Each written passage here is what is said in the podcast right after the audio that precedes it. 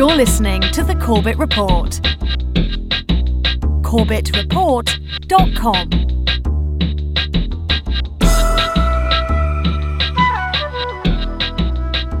The Los Angeles coroner's office today confirmed that journalist Michael Hastings died Tuesday in a horrible car crash. His body was removed from the burned wreckage of his Mercedes, but it wasn't until today that he was identified. The 33 year old Hastings was a reporter for Rolling Stone magazine when he wrote a profile about Army General Stanley McChrystal, which ultimately led to his resignation. The cause of the crash is under investigation, but it is believed that Hastings was driving at a high rate of speed. Toxicology tests on Hastings are expected back in about eight weeks. Welcome, ladies and gentlemen. Welcome to another edition of the Corbett Report. I'm your host, James Corbett of CorbettReport.com, coming to you as always from the sunny climes of Western Japan, here on this 5th day of July 2013. Welcome to episode 274 of the Corbett Report podcast Crashes of Convenience, Michael Hastings. What we've just been watching is footage of the evening broadcast of KTVU, the Fox News affiliate in Oakland, California, from the evening of June 20th, 2013, reporting on the car crash that took the life of Michael Hastings on the morning of June 18th, 2013. And just like that, one of the most dangerous mainstream reporters in America was dead. Before we look into the very mysterious circumstances surrounding that very mysterious car crash, however, perhaps we should reflect for a moment on that title, one of the most dangerous mainstream reporters in America. What does that really mean? Well, certainly, Michael Hastings came with a journalistic pedigree that most of the corporate prostitute mainstream journalists would, if you forgive the very unfortunate turn of phrase, die for.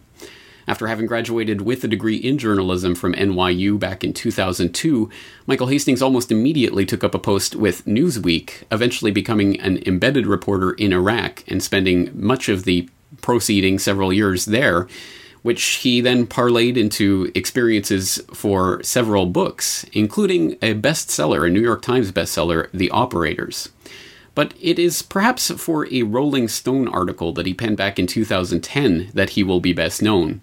In that article, The Runaway General, uh, Hastings reported on some of the very incendiary statements of General Stanley McChrystal, statements that eventually got McChrystal dismissed. The president having accepted McChrystal's forced resignation because of the general's scornful remarks about the commander in chief and other administration officials in the now infamous Rolling Stone magazine interview. At a Rose Garden News event, the president saying General McChrystal's explosive comments and those of his top aides left the general unfit to lead. Today I accepted General Stanley McChrystal's resignation as commander of the International Security Assistance Force in Afghanistan. I did so with considerable regret, but also with certainty that it is the right thing for our mission in Afghanistan, for our military, and for our country. War is bigger than any one man or woman, whether a private or a president. And as difficult as it is to lose General McChrystal, I believe that it is the right decision for our national security. Conduct represented in the recently published article does not meet the standard that should be set by a commanding general. Now, anytime a relatively mainstream reporter can actually get top brass Pentagon officials dismissed for their reporting, I think it definitely serves our interest to take a look into what they are actually reporting on. But it can still happen that sometimes these are the types of moves that happen behind the scenes with insiders and people who play in the, in the Beltway politics baseball game that they can come across these types of stories and sometimes some of the pieces get shuffled around. Sometimes these stories aren't really that significant. But there is every indication that Michael Hastings was the real deal and he really was making some big time enemies in Washington before his all too untimely death at the age of 33. And for some more insight on that, rather than me simply expounding on Michael Hastings, his viewpoints, and his uh, journalistic career, why don't we leave that up for him to explain himself, as he did just over a year ago in an interview that was recorded by Cenk Uygur of the Young Turks? The Newsweek that I knew has been totally decimated and destroyed after it was sold for a dollar. Uh, a couple of years ago, but, uh, when I was at Newsweek, when I started, there were 26 foreign correspondents there's now they now have two. Wow. See, Yeah. that's a really interesting fact. I didn't Yeah. know that.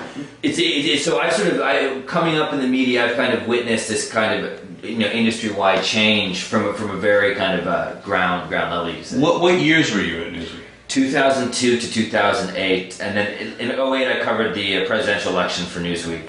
Um, that was Oh, my did? yeah yeah, and uh, covered Hillary uh, Secretary Clinton, who was in Senator Clinton, and then dropped that, and then quit Newsweek after she uh, she left because I kind of got sick of Newsweek Oh, that's interesting. You were covering uh, Senator Clinton at the time. at the time when she was running. when she was running. Oh, Yeah, okay, yeah. And so, what is that when you went over to Rolling Stone? Then I started uh, going to Afghanistan, and I'd go for Afghanistan, Iraq for GQ uh, for about a year and a half, and then uh, started writing for Rolling Stone. Uh, but yeah, so I, I basically, actually, you, you my audience might li- find this interesting. Newsweek I found was too mainstream, and I couldn't actually write what I really wanted to say. Uh-huh. Uh, and I kind of got sick of it. I was like, I don't give a f- like I'm quitting this great job I have, where I'm getting all these benefits and going out on my own, and uh, and then and started doing my own thing. Was kind of in the wilderness, and then and then uh, you know started writing for Rolling Stone. It's uh, it worked out. Okay, so it, once again, you've said something really interesting. So, what's the how did that process work? So, you would write something, and what your editor would say what? It's not even what the editor says. It's just these sort of legacy media companies have, have particular voices. And what I what I saw again and again was that the most interesting things that I was filing would end up on the cutting room floor, right? And and sometimes it'd be details, say about a death squad. Sometimes it'd be details about something else. But the stuff that I was most interested in never actually made it into the magazine. Um, and so I, I think, why is that? You know, and I think there, there, there's those sort of typical, uh, you know, you're writing for the sort of middle, middle American audience, so they don't want to take too many risks one way or the other. I think that's part of it. Uh, but I also think that there's only there's a certain level of uh, truth that you can kind of convey through the sort of the, the, that kind of uh, magazine, and you have to go elsewhere if you really want to get close to the bone. At least for, for my opinion. So, do you remember anything that stood out to you, like where you wrote something, you're like, oh, this is really good, but it's, you know, I wonder if it'll push their buttons, and and then it turned out it didn't get picked up. Oh yeah, I mean, I mean, yes, I mean, there. were- Well, here's a here's a, a more kind of clear cut example of that. Had I done the, so I, I I did a big story about General Stanley Crystal for Rolling Stone. Um, that story would not have made it into Newsweek. The way Wow. Okay. that so would not have made okay. it into Newsweek. Now we're having a They, conversation. they would have taken they would have taken all my good stuff and they would have buried it in the story. It would it would not have. So talk, talk to me about that because so like if you guys don't know, you know, obviously M- Michael, huge story about Michael uh, about General McChrystal, and eventually uh, General McChrystal stepped down because of the revelations of Michael's story. That's old school journalism. He was there, he documented it, etc. And I and I remember when it came out, I pr- praise you to high heaven, not knowing you at all. Because I was like, this is what you're supposed to do. You're supposed to cover them and then reveal to people what your government is doing, et cetera, et cetera. So it had real impact. Now, a story like that, Newsweek in the old days, you would have think would have loved, right? Right, right. Depending on so, I, and I'll, I'll do a caveat. The, the Newsweek, as when Jon Meacham was editor, they would not have printed my story. I can guarantee you that because of Why do you think that is? political reasons, for reasons that there's a sense that at Newsweek we were supposed to kind of uphold uh, that we're supposed to sort of reinforce our societal myths, not deconstruct them and not kind of expose them. And so, so there was a real mission there. I think certainly under Meacham, Meacham sucks. Uh, Oh, wow, you know, okay. who he's on my enemies list. One of the people I wanted to go on a rant on at some point this week, um, where, where they were not going to push the button. You know, like senior military officials, despite how they've lied to us for a number of wars, uh, despite the Pentagon Papers, despite all we knew from, from that kind of Newsweek mainstream perspective, we're, we're going to be on this pedestal, and we would not have criticized them that way. And I know this. I know this for a fact because you can actually go back and read Newsweek's profile of McChrystal, which was done by a really great reporter uh, a guy named I don't want to get him in trouble, but they took this great reporter's stuff and then and they buried it, you know. And so so one of the reasons I actually knew that you know there would be kind of an interesting story here was because when I read this original Newsweek story a year before my story came out, and I was like, wow, like there's like the reporter is trying to tell the truth here, and his editors are killing it. And if and if you have editors who are willing to kind of let that stuff free, uh, let it go, then maybe there could be something there. You know, that's Sorry. it really, really interesting because I, I wrote an, an article, I don't remember how many years ago now, uh, on Huffington Post saying, fire that, that was the, the he- headline was fire the editors. Because I said, look, I, I'm reading these amazing stories, but I'm reading them on A27. Like I, of course, I immediately knew that Saddam Hussein had nothing to do with 9/11 because if you read the whole paper, you knew that they would tell you, right? It's not like, but they buried it. That wasn't the headlines. That wasn't. And when you go on TV, it's even worse, right? So I felt like the problem wasn't the reporters. You know, the problem was the editors who were making these decisions on what to highlight, what to bury. Now, I wrote that God knows how many years ago, but it turns out, I mean, there you were in the trenches, and that's exactly the experience that you had. Exactly, and, and you could see, and the pressure, I mean, certainly not for the Iraq War. I mean, you, you would sit around the editorial room and you could see people whose entire careers you think would have been opposed to something like that, like flipping like light switches, stepping in line to kind of support these policies. Mm-hmm. Uh, but, but yeah, no, ex- ex- exactly as you're saying. Uh, I mean, it's so difficult to kind of try to get the real news kind of into the paper, into the magazine. Um, I mean, the New York Times it has a couple people who, do it and do and do a great job. The Washington Post have a couple people who do do, do a great job it. But uh, but yeah, the editors make make it difficult. I think it's safe to say that those are not the words of someone who is guarding all of their statements very closely and is very concerned about how that will play inside the Beltway. This is definitely a mainstream reporter who strayed off the reservation and kicked back against the system that had fed him so well up till that point. And certainly, I think we can see that Michael Hastings was the real deal. But if we can't see it from his own statements or from some of the uh, just reading about his journalistic career, why don't we take a look at some of the increasingly incendiary interviews that he was giving in even mainstream outlets on such things as the downfall of General David Petraeus and other matters that were really starting to rattle some chains inside the Beltway? I think there is a distinct lack of skepticism. I think when you have an institution like the Pentagon, every general since 2001 has said we are either winning or have won in Afghanistan, except for one moment when General McChrystal decided in 2009 to say, oh, actually, we're not winning. And he, the only reason he said that was because he wanted more troops, right? But immediately after he said that, uh, then everyone else, then Petraeus and every other general has followed him, said, we're winning, we're winning, we're winning. When it's clear that's not the case. So one has to say, why, why are we giving the Pentagon so much credibility to make these statements?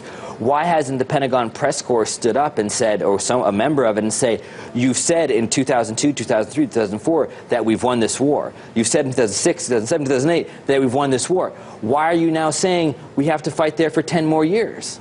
And that is literally what General McChrystal just said. I think you lay it out, though, pretty well in your book. And here uh, we have uh, a little passage that I'm going to write. And this is where you're talking about this media military industrial complex and the same, you know, uh, idea that we think about Washington and Wall Street being too close. Everyone is too close to power and they're too scared. And so this was the reaction that you were getting from people after the original Rolling Stone piece came out, after you basically got a general fired. Yeah. And uh, what happened, it says, it demonstrated just how tenuous one's position could be. Careers could flame out overnight. The political media class saw the story as a threat to their schmoozy, schmoozy excuse me, relationship, their very existence and social life. If you can't get wasted with a journalist who's writing a profile of you and piss all over the president who appointed you, what's the world coming to? Yeah, that didn't make me too many friends in the, in the, in the Washington D.C. But were you shocked by that response that you wrote? What was uh, an honest account? You didn't try to protect McChrystal or the aides that surrounded him and then you got really crazy backlash. I, I was shocked that he. I, I, was shocked that President Obama fired him. I think that was very significant. I did not realize how bad the relationship between uh, the president and the Pentagon had been, and I think what that meant was this was President Obama reasserting his control over the Pentagon. So yeah, I was shocked on that front. I was also surprised by the media's response, and it was a, it was a portion of the media, the Pentagon media, the national security media, and at first I was sort of confused about it, and I and, and I was like, well, I'll give them the benefit of the doubt. They don't really mean what they're saying saying uh, about the story. But then, as as as the, the, the months and mo- as months and months went on, uh, and I would and I would I'd get along fine with different government officials uh, for the most part, but there was still this really intense you know hatred among among a few of my colleagues. And I think, and, and what and the sort of insight I had, or, or, what I kind of realized, was that the Pentagon press corps is just that. They're the press corps for the Pentagon. And I know that sounds overstated. Well, they serve the Pentagon, and they're scared to uh, hurt the feelings, hurt I guess you could say, or step on the toes of the Pentagon. Right. Look, you, you, know, there was a Pentagon spokesperson, a guy by the name of Geoff Morrell. And now, now you, you knew Geoff Morrell was telling the truth because he'd start to sweat, because he'd be lying every uh, all the other time. And and I, I was on, I, I listened to a radio show, and it's like Geoff Morrell and reporter from X mainstream publication, I'm not going to mention, and they and, and, they sound the same, you know, and, and they're complimenting each other and saying what great jobs they're both doing. Michael Hastings, uh, in your BuzzFeed article, The Sins of General David Petraeus, mm-hmm. you argue that Petraeus was a master of deception. Uh, do you think he should have resigned? Uh, I mean, I think there's many other reasons Petraeus should have resigned besides uh, who he's sleeping with that's not his, his wife. But, but I, I just want to make a point here. That the larger point that I've been making is that essentially the media has played a role in uh, protecting David Petraeus and promoting David Petraeus and mythologizing David Petraeus. And, and we saw it here tonight. Uh, G- General Kimmitt, who was a spokesperson in Baghdad, who was a roommate of uh, Petraeus, who, who, who, was involved in one of the biggest debacles uh, in, in, recent foreign policy history, is on TV, you know, defending David Petraeus without actually addressing the real problems with David Petraeus' record. And those are the fact that he manipulated the White House into escalating to Afghanistan.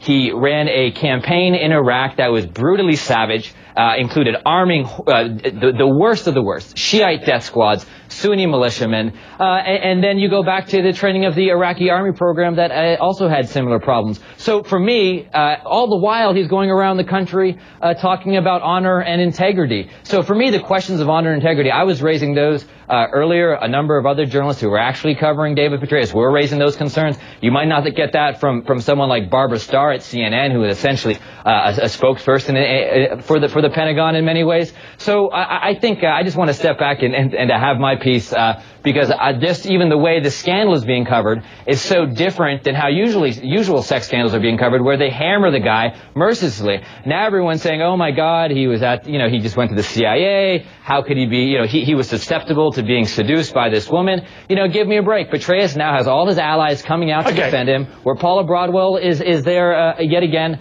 Uh, you know, she, where are her protectors? Okay, well, but Barbara's not a spokesperson for him, obviously. Um, but let's let's move to the Lieutenant Colonel. I, not, not not too obviously. I've I followed her coverage pretty closely as she's covered my work before too. Well, just because she's written uh, naughty things about you doesn't make her a spokesperson. No, what makes her a spokesperson is repeating without question a lot of Pentagon claims.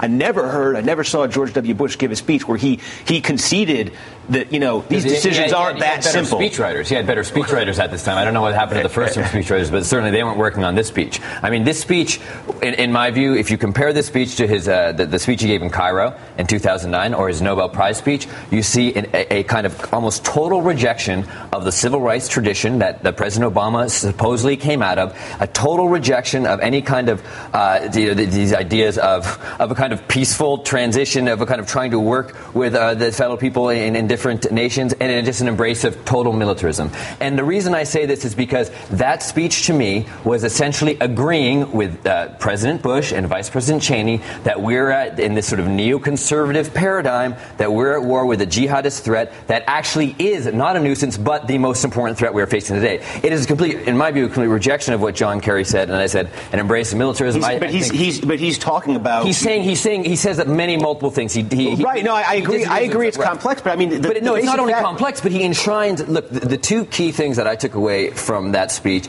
is that Obama has enshrined the two most radical principles of the Bush doctrine. The first is, oh, he, he got rid of, sort of got rid of torture and sort of got rid of extraordinary rendition, but enshrines targeted assassination. At the same time, he, he, he doesn't apologize for, uh, he, he, won't apologize for the scandal in Benghazi. He won't apologize for the IR, really the IRS is a few bad apples. And he says, no, the AP and spying on journalists is okay. So he enshrines uh, killing people and spying on journalists as the two major tenets of his national security state. I think this is outrageous. I'm not. I don't agree with what Michael said. I'm just to be blunt about it. The well, president... I read your piece. I read your piece. It was it was essentially you know talking points from the White House. It was stenography, and and you know I mean look, I, I, I dig your work, and, and I, have you know read it in the past as, as a colleague, but I was not impressed with, with the piece that we were sent around by the producers. Well, wait, let's let Perry explain what yeah. he said before you say we're not impressed with it. Let's hear well, it. Well, I can say it. I read it. One only has to look at the face of Kiron Skinner sitting next to Michael Hastings in that final clip there to realize just how how far off the deep end Mike, uh, Michael Hastings was going in some of his commentary. He was definitely not playing nice. He was not playing softball with these people. He was saying it as it was. And that last interview coming merely weeks before his fiery death. So it is definitely interesting to see the way Michael Hastings developed and the way his personal opinions developed as he became more and more confident in his journalism and more and more prepared to strike out against the establishment. And it was again quite a tragedy to see his his ultimate untimely demise once again at the ripe, tender young age of 33. So let's take a little bit of a closer look at the car crash that ultimately claimed his life. Rolling Stone magazine called Michael Hastings a fearless journalist who refused to cozy up to power. His death at 33 came by way of a fire fueled and explosive crash where Hancock Park meets Hollywood there at Highland and Melrose. It sounded like a bomb went off in the middle of the night. My house shook, the windows were rattling. Hastings was a 2010 Polk Award winner for magazine reporting. He was alone in what investigators say was a brand new Mercedes. I couldn't have written a scene like this for a movie where the engine flies from the car, which was about, I don't know, 50, 60 yards up, right down here to this telephone pole. That from a longtime Hollywood producer Gary Grossman, while about 4:30 in the morning, his neighbor and a garden hose, and all they were up against. Some of the pieces of this puzzle are just so bizarre that they almost cannot be explained in any other way than that there was some type of foul play involved. A brand new Mercedes C250 does not simply explode into flames at the drop of a hat very easily, and in fact, I think we would be hard pressed to find another case of this type of a crash happening at all with such a vehicle, let alone one that resulted in the engine being thrown a hundred yards out and with an explosion that sounded like a boom that rattled this uh, neighbor's house. This is a bizarre incident that truly does indicate that there was something very strange going on, and this was only further corroborated by one of the witnesses at the scene who was interviewed by the Young Turks. And I won't play the audio of that because it is in Spanish, so for the people listening to the audio of this podcast, it would um, perhaps be lost on the English speaking audience. But he does confirm that the, the car was actually in flames before it crashed into the tree. And in fact, the witness also confirms that although the uh, the car was going almost full speed by the time he had crossed the intersection uh, into the final stretch before hitting that tree, it suddenly accelerated and went completely out of control and then hit the tree. All again, very, very strange, very suspicious, especially considering the fact that uh, Michael Hastings was not a drunk. In fact, he had not dr- drank in 10 years prior to this incident. And uh, there was every indication that he was, uh, in every other way, a very careful driver and had been for some time, this coming from close personal friends of Michael, which, of course, raises the question that if this was some sort of foul play, if there was some type of sabotage or incendiary device or something that had been planted in his car or taken over his car in order to cause the crash, what would be the motive of such a of such a thing? Why would we even speculate about this? Well, unfortunately, in the hours and days preceding the crash, it emerged that there were in fact several reasons to suspect that there had been foul play. Well, uh, now we're finding out some new things about uh, what happened with Michael. Now, we yesterday told you about, uh, of course, how he passed away at 4:30 in the morning in L.A. in a single car uh, crash. Uh, it was a very fiery crash, and the engine was thrown about, some say 50 uh, feet, some say far bigger distance than that. interesting tweet that just came out a little before the show from WikiLeaks.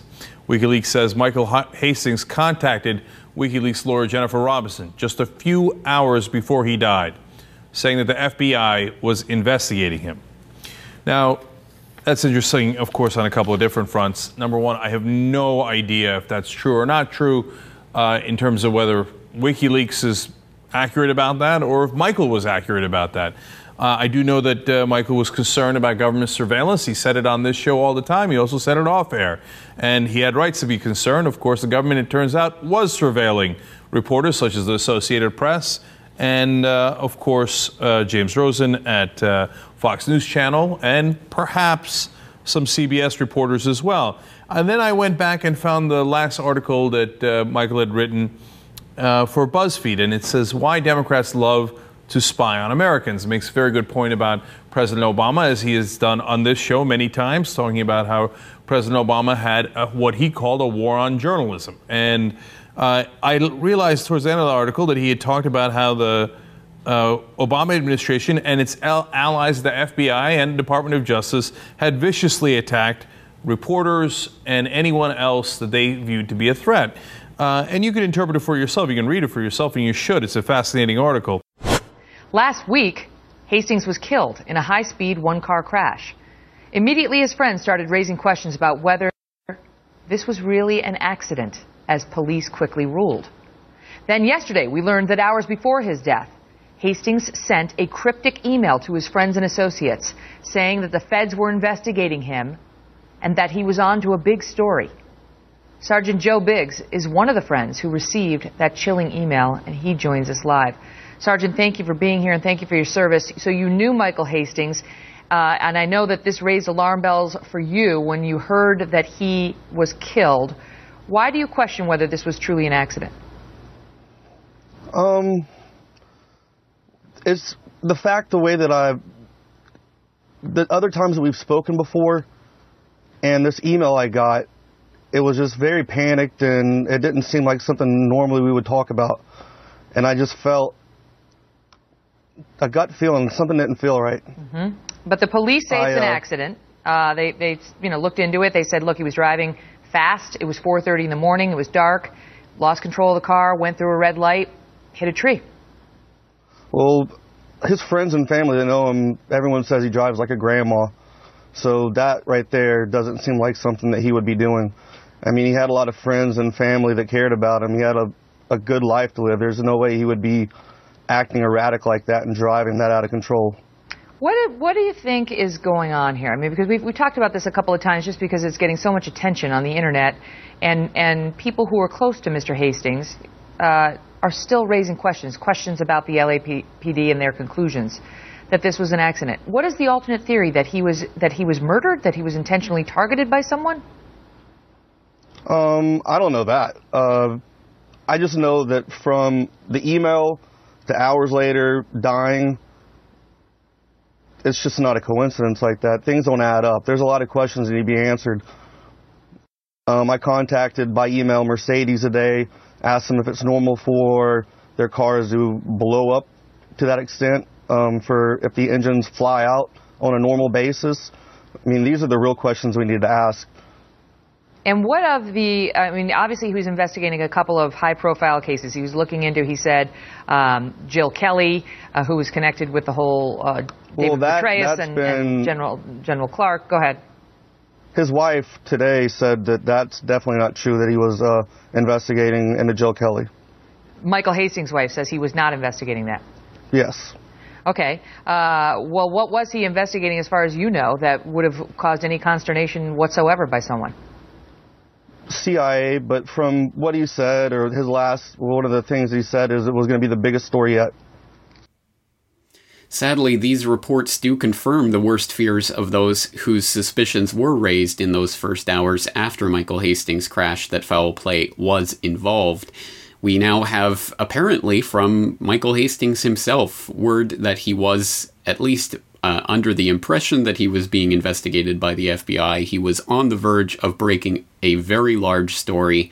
And just like so many of the other figures that we've covered in this series in the past, including people like Danny Casolaro and Gary Webb and others who were working on material when they ended up dying and meeting their own untimely demises. Michael Hastings, too, met a very unfortunate death at a seemingly very key moment. And once again, this is a developing story, so I'm sure there will be more to come in the weeks ahead. But it is very important that we establish the fact that it very well could have been foul play that took Michael Hastings' life. And to establish that, I think it would definitely serve our interest to take a look at the idea of car sabotage and how that can be accomplished electronically in this very electronic era. And to do that, let's turn to an article that appeared in the New York Times back in March of 2011 under the headline Researchers Show How a Car's Electronics Can Be Taken Over Remotely. Quote, with a modest amount of expertise, computer hackers could gain remote access to someone's car, just as they do to people's personal computers, and take over the vehicle's basic functions, including control of its engine, according to a report by computer scientists from the University of California, San Diego, and the University of Washington. Although no such takeovers have been reported in the real world, The scientists were able to do exactly this in an experiment conducted on a car they bought for the purpose of trying to hack it. Their report, delivered last Friday to the National Academy of Sciences Transportation Research Board, described how such unauthorized intrusions could theoretically take place. Because many of today's cars contain cellular connections and Bluetooth wireless technology, it is possible for a hacker working from a remote location to take control of various features, like the car locks and brakes, as well as to track the vehicle location, eavesdrop on its cabin, and steal vehicle data, the researcher said. They described a range of potential compromises of car security and safety. End quote. I would encourage you to continue reading that article, which of course will be linked up in the show notes. But for those of you who are incredulous at those well known conspiracy theorists of the University of Cal- California, San Diego, and the University of Washington and their conspiracy research, well, don't take their word for it. Take DARPA's. Good afternoon. Right, so we've been hearing a lot today about the importance of improving computer security. As Dan just alluded to, though, it's not just traditional computers that we need to worry about, there are many other kinds of systems as well. The slide that's been omitted uh, showed a result of uh, the researchers at UCSD and the University of Washington hacking into the dashboard display of a typical American sedan, making it show that the car was going 140 miles an hour while in park. Drilling down a little bit, modern vehicles consist of between 30 and 100 embedded control units, which are essentially small computers connected via CAN bus. These cars are required by law to have a diagnostic port, typically located under the steering wheel, that allows mechanics to download diagnostic information and to perform software updates. In a first paper, the researchers from UCSD and the University of Washington showed that if they could touch the CAN bus through that diagnostic port, they could take over all of the functionality of the car that's controlled by software. And in a modern automobile, that's pretty much everything. The brakes are controlled by software because of anti lock braking. The acceleration is controlled by software because of cruise control. And in those fancy new cars that can park themselves, even the steering is under software control. The reaction to this first paper was somewhat muted, perhaps because of the researchers had access to that diagnostic port. They were inside the car, and so already had physical access to the brakes, acceleration, and steering. They responded with a second paper in which they showed a variety of ways of touching that CAN bus without physically touching the car. These attacks involved infecting uh, the computers in the repair shop and then having that infection, infection spread to the car through the diagnostic port, or hacking in through the Bluetooth system, or using the cell phone network to break in through the telematics unit that's normally used to provide roadside assistance. The most ingenious attack, though, used the stereo system in the car. The researchers were able to craft an electronic version of a song that played just fine in your home stereo system or on your personal computer. But when you put that on a CD and played it in the car CD player, it took over total control of your automobile. Yeah, right. Pretty scary, huh? And if DARPA's word for it isn't convincing enough, we can also get Richard Clarke's word for this. Richard Clarke, of course, being the former counterterrorism czar under Clinton and Bush, who was contacted by the Huffington Post about the Hastings assassination for reasons I can't even imagine, and actually gave a very interesting comment. And that's reported on in an article that appeared on the 26th of June, on the, uh, uh, sorry, appeared on the 24th of June, was updated on the 26th, on the Huffington Post under the headline, Was Michael Hastings' car hacked? Richard Clarke says it's possible. Quote, the peculiar circumstances of journalist Michael Hastings' death in Los Angeles last week have unleashed a wave of conspiracy theories. Now there's another theory to contribute to the paranoia. According to a prominent security analyst, technology exists that could have allowed someone to hack his car. Former U.S. National Coordinator for Security, Infrastructure Protection, and Counterterrorism Richard Clarke told the Huffington Post that what is known about the single vehicle crash is consistent with a car cyber attack. Clarke said there is reason to believe that intelligence agencies for major powers, including the United States, know how to remotely seize control of a car. What has been revealed as a result of some research at universities is that it's relatively easy to hack your way into the control system of a car and to do such things as cause acceleration when the driver doesn't want acceleration, to throw on the brakes when the driver doesn't want the brakes, to launch an airbag. Clarke told the Huffington Post, You can do some really highly destructive things now through hacking a car, and it's not that hard. So if there were a cyber attack on the car, and I'm not saying there was, Clarke added, I think whoever did it would probably get away with it. I'm not a conspiracy guy. In fact, I've spent most of my life knocking down conspiracy theories, said Clarke, who ran afoul of the second Bush administration when he criticized the decision to invade Iraq after 9 11. But my rule has always been you don't knock down a conspiracy theory until you can prove it wrong. And in the case of Michael Hastings, what evidence is available publicly is consistent with the car cyber attack. And the problem with that is you can't prove it. End quote. This is a bizarre story, a bizarre admission, a bizarre uh, twist in all of this that, again, I can't really account for. I can't, can't account for why the reporter uh, for the Huffington Post, Mike Hogan, thought to contact Richard Clarke about this or why Richard Clarke would be going public about this. But here we are. We have the uh, former counterterrorism czar, someone who wrote the book Cyber War in 2010, wa- a warning about the possibility of cyber attacks, cyber terrorism, cyber hacking, and the like, and who is now going out uh, and admitting that the intelligence agencies of major powers, including the United States, have the ability to hack into people's cars and make it look like a car accident so that you would never know the difference. This is especially chilling because the, the very key point there is that there's no way of telling when a cyber attack has been committed in something like this. Uh, assuming that the evidence has been destroyed either digitally or in the actual fire itself, there would be no fingerprints by which one could trace this back to whatever intelligence agency or rogue outlet had hijacked the car uh, manually. And thus, there would be no way of proving or disproving a theory like this, unless, of course, one were able to actually catch the uh, the people who committed the act or to uh, get a confession from one of them, which all things considered, would be highly unlikely. But again, that Richard Clarke would come out and freely admit this is extremely head scratchingly bizarre. And perhaps it's uh, to promote sales of his own book and to promote the ever present cyber terror ha- hype that he's constantly uh, warning about. But in the case of a Michael Hastings crash, what what intelligence agency, what power could possibly benefit from the death of Michael Hastings other than the United States. Hastings, of course, riling up the top brass of the Pentagon, responsible for the, the dismissal of General Stanley McChrystal, working on a story that had to do with the CIA and the NSA scandal, going into corners and and talking about things that no one else in the controlled corporate media would even dare to bring up. Who else would possibly have the motivation in this case to do something like hack into his car?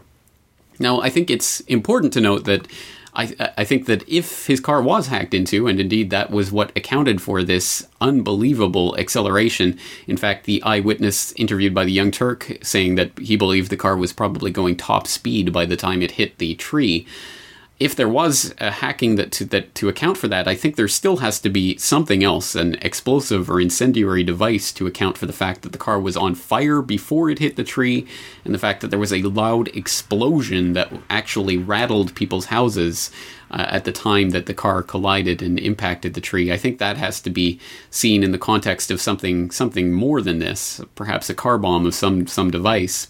And again, until we start getting some of the forensic details, assuming we ever do get some of the forensic details, it will be difficult to ascertain exactly what happened.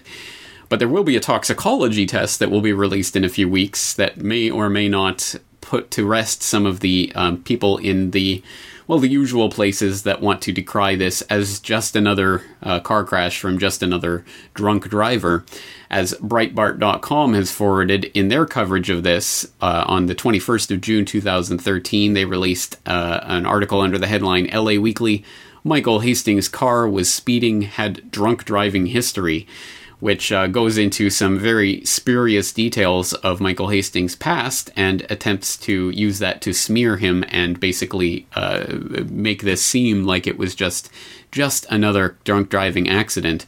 Uh, or, you could turn to something like HollywoodReporter.com that had the, their own article on that subject on the 20th of June.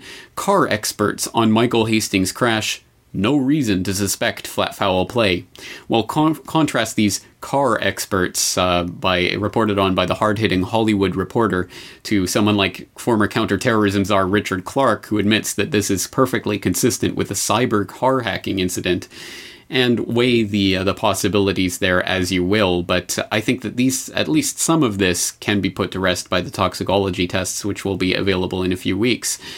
And assuming that uh, Michael Hastings' most close personal confidants are correct, then Michael Hastings uh, was not a drunk, certainly not a drunk driver, did not drive recklessly, and was uh, driving one of the safest cars on the road, the Mercedes, that uh, that is known for its safety. So, the idea that it just suddenly uh, spontaneously exploded uh, upon impact of a tree uh, after a high speed impact is suspicious at best, and the the way that the engine shot out of the car is almost completely unaccountable for by anything other than some type of explosive device.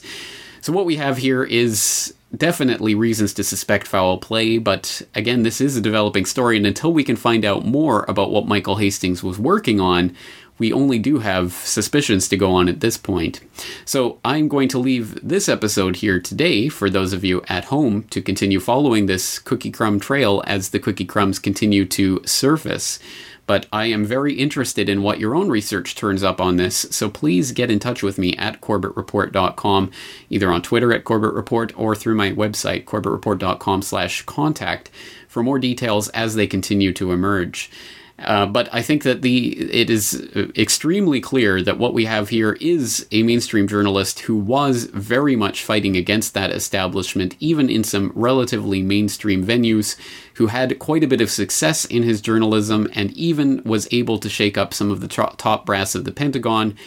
Admittedly, working on a large developing story that would have sh- shaken some of the top intelligence agencies in the US intelligence hierarchy and uh, believed that he was being investigated by the FBI just hours before he met his fiery death. I think there is more than enough reason to suspect that something very untoward took place here, and it is definitely our responsibility as the free and independent media to be investigating that. So, once again, I will leave you here today on that very discordant note as we continue to follow this story at the Corbett Report in the future. This is James Corbett of CorbettReport.com. Thanking you for joining me for another edition of the Corbett Report. Looking forward to talking to you again next week. Information